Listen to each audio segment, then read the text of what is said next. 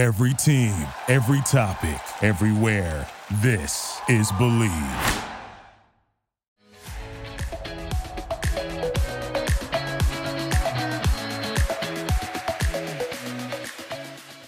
Hello and welcome to the Fangirls Podcast, a place for fun, fandoms, friendship, and most importantly, fangirling. I'm Julie, and filling in today for Lauren is our lovely special correspondent, Amanda. Welcome back, Amanda. Hey, everyone. All right. So today we are talking about the Disney Plus hit Lightyear.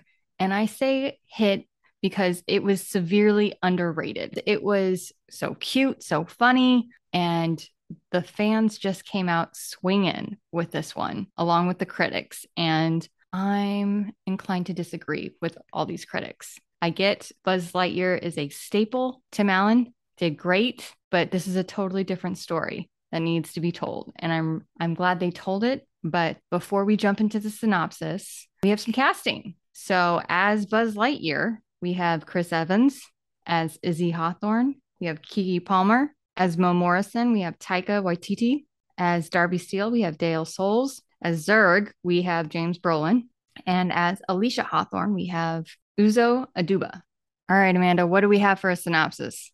So, Lightyear is the story of Captain Buzz Lightyear, the space ranger of Star Command, upon which his toy is based from Toy Story. He travels through space and time to complete his mission with an unlikely band of misfits, and of course, his emotional support cat, Sox, to defeat the evil Emperor Zurg. What was your initial thoughts on the overall concept of the movie? So, when Lightyear was first announced back at D23 a few years ago, I thought, what an interesting concept. I didn't think anything of Andy's toy Buzz Lightyear being based on an actual person. So, this was super interesting for me. And I was like, yes, I'm completely on board.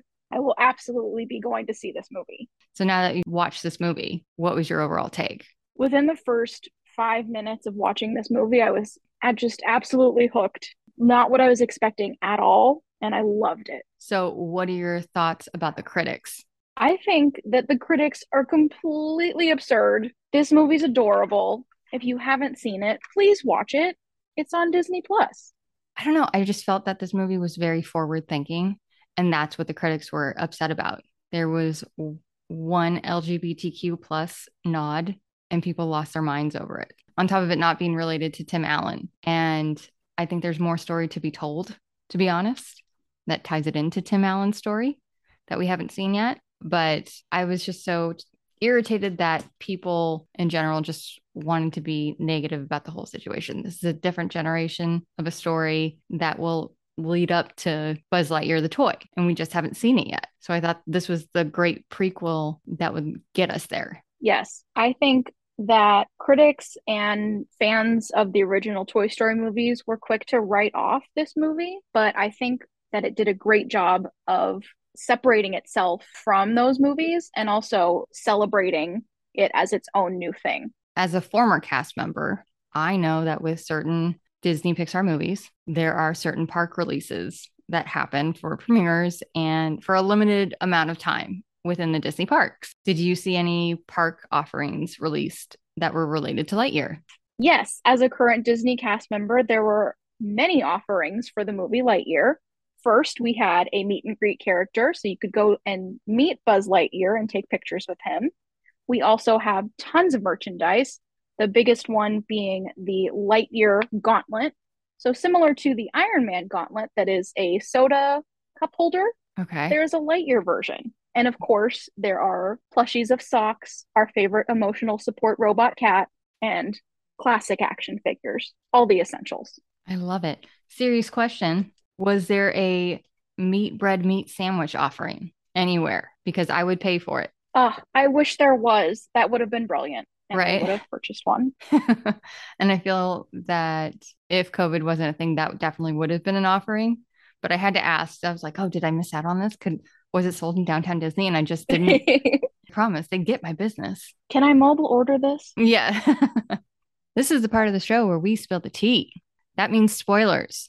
So if you have not watched Lightyear on Disney Plus yet, stop what you're doing and go watch it. All right, Amanda, serious question time. Let's go. Favorite character? Sox. Okay. Okay. Hands down. Easy. All right. I like it. Um, I was torn between Sox and Mo. I also have Mo written down. Yay! Okay. Because Taika Waititi. Yes. You can't go wrong. Big fan of Taika.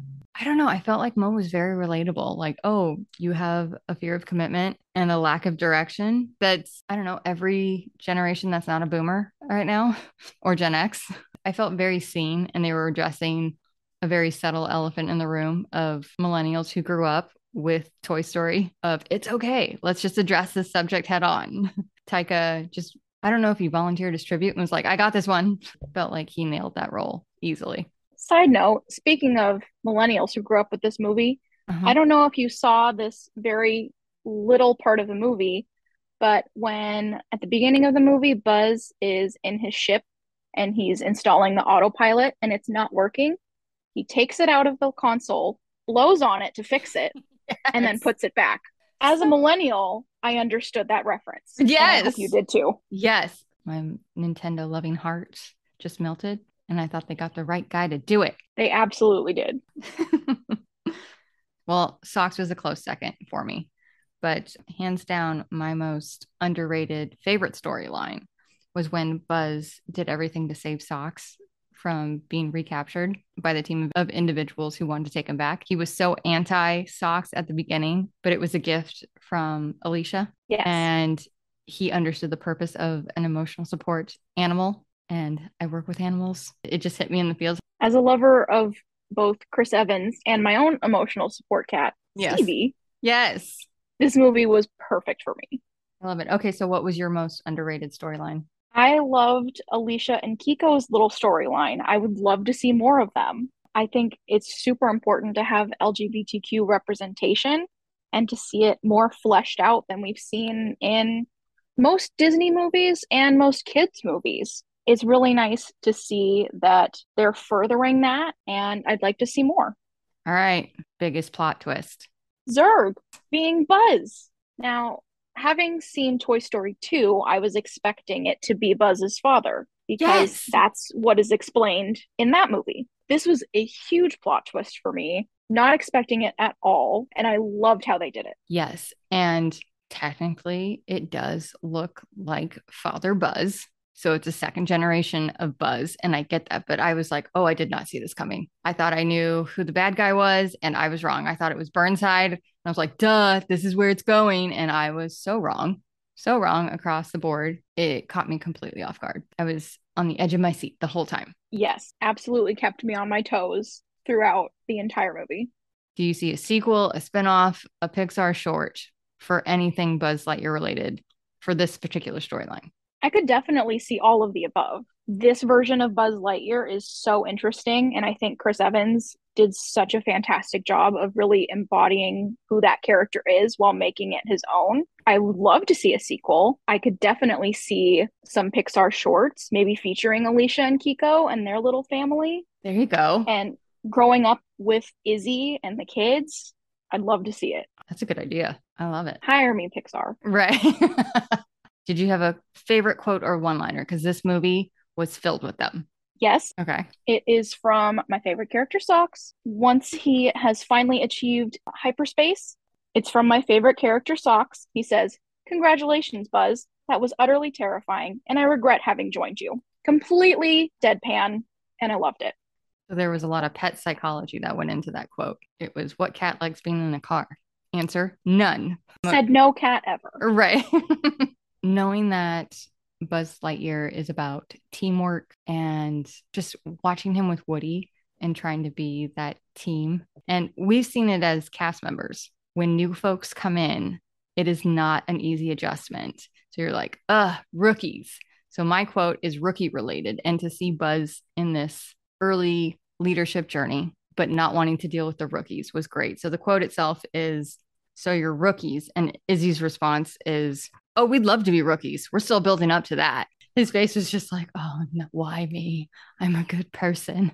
And it's that, again, the early journey to leadership. You love your team. You love the team that you already have that's established. And now he has to rebuild. And the reason he's, was it, marooned on this planet is because of a selfish decision he made. It was one track minded. He did not think about everyone involved. And now he's in this position where he has to create a new team. And it's a second generation of misfit that he gets stuck with. And I just love seeing him evolve into what we know as the Toy Story leader and head of Star Command and so forth.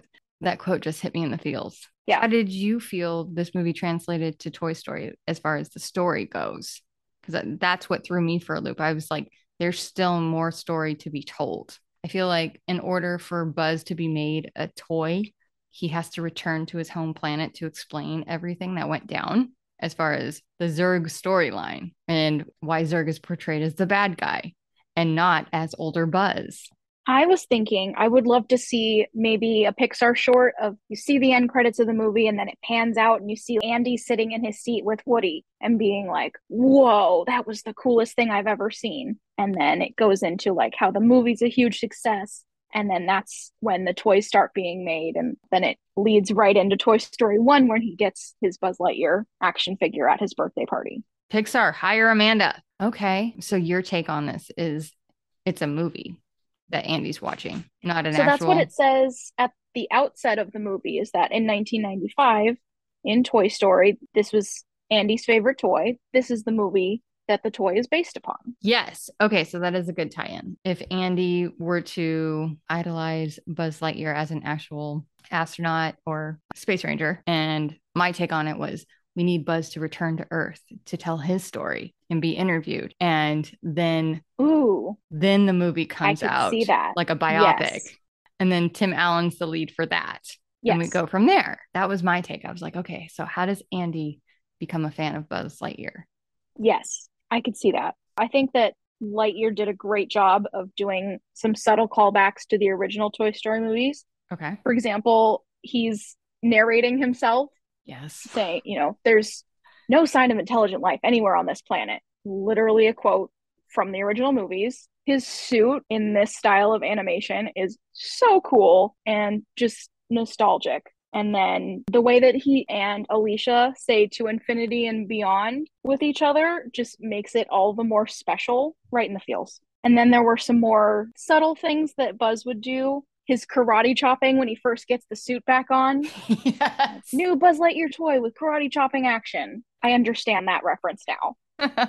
And then the capture cones when him and the gang are in Zurg's ship very much calls back to Toy Story 2 when they're crossing the street and they're in the cones. And then definitely some of the music was very familiar, sounded like little melodies that you would hear in Toy Story. My favorite, of course, was his ship at the very end of the movie, which is what his box design is based on yes. in the original Toy Story movies. I loved how they kept calling it the turnip. So, traditionally in Pixar movies, they put in tons of Easter eggs, both from past movies as well as future movies. I didn't see any upon my first watch, but my general rule of thumb is watch it first the whole way through, then watch it again to find the Easter eggs. the only Easter egg I heard about relating to this movie was that Sox made a cameo in Turning Red. Definitely going to have to rewatch that to find him. I think it's a blink and you miss it scenario. And I think that was foreshadowing what Sox would be for this movie because Turning Red came out before this. Yes, it did. If you fans found any Easter eggs that we definitely didn't see, feel free to message us. We're open. We love the feedback. And now it is time for the spotlight of the week. The Fangirls podcast is now on Redbubble. Visit our newest online storefront and add any of our fandom inspired designs to a variety of items, including hats, t shirts, mugs, and so much more. All the info will be in the show notes. The Fangirls podcast is now on Etsy. Our shop has a variety of original custom made fandom inspired artwork in digital download form, with prints inspired by Outlander, Bridgerton, Harry Potter, Marvel, and more. You are sure to find a design that celebrates your favorite fandom. Link to our store and all the info will be in the show notes. Fangirls Podcast is brought to you by Bleav Podcast Network, and we want to take a moment and thank you for tuning into our podcast. Please leave us a five star review wherever you listen to podcasts so that we can dish and spill the tea with more fangirls and fan guys like you. Thank you so much for joining us today. Please be sure to subscribe to our podcast to hear all of our latest episodes. We love hearing from you, so connect with us on Instagram, Twitter, and Facebook. Check out our website to see all that the fangirls are up to.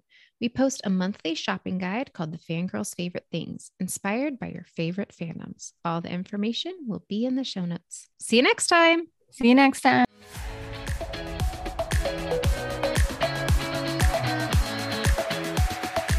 We have an incoming transmission from Star Command. The Fangirls podcast is not affiliated with Disney, Pixar, the Disneyland Resort, Disney Plus, or Chris Evans, although we'd like to be. yes.